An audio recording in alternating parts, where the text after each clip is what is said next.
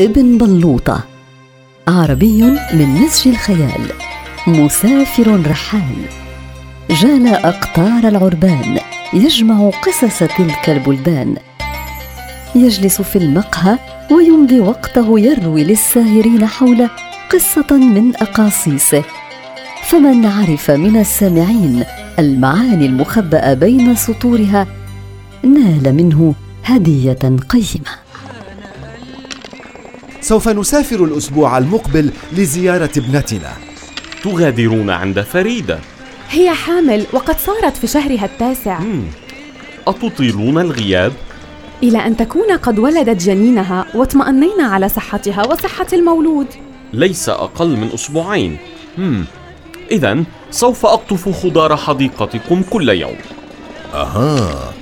لذا أنت مهتم بمدة الغياب؟ لم أمت بعد يا رجل. أترثني وأنا ما زلت حيا؟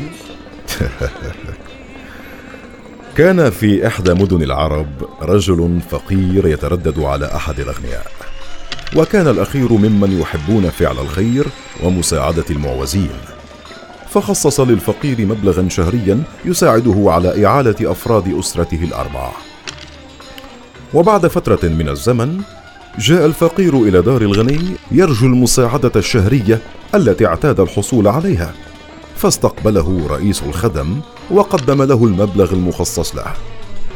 فتح الفقير الكيس وعد النقود الموجودة فيه فإذا هي أقل من المعتاد. فسأل رئيس الخدم عن الموضوع لكن الأخير لم يعرف الإجابة. فطلب مقابلة السيد. وحين صار في محضره سأله سيدي لم انتقصت من حصتي هذا الشهر؟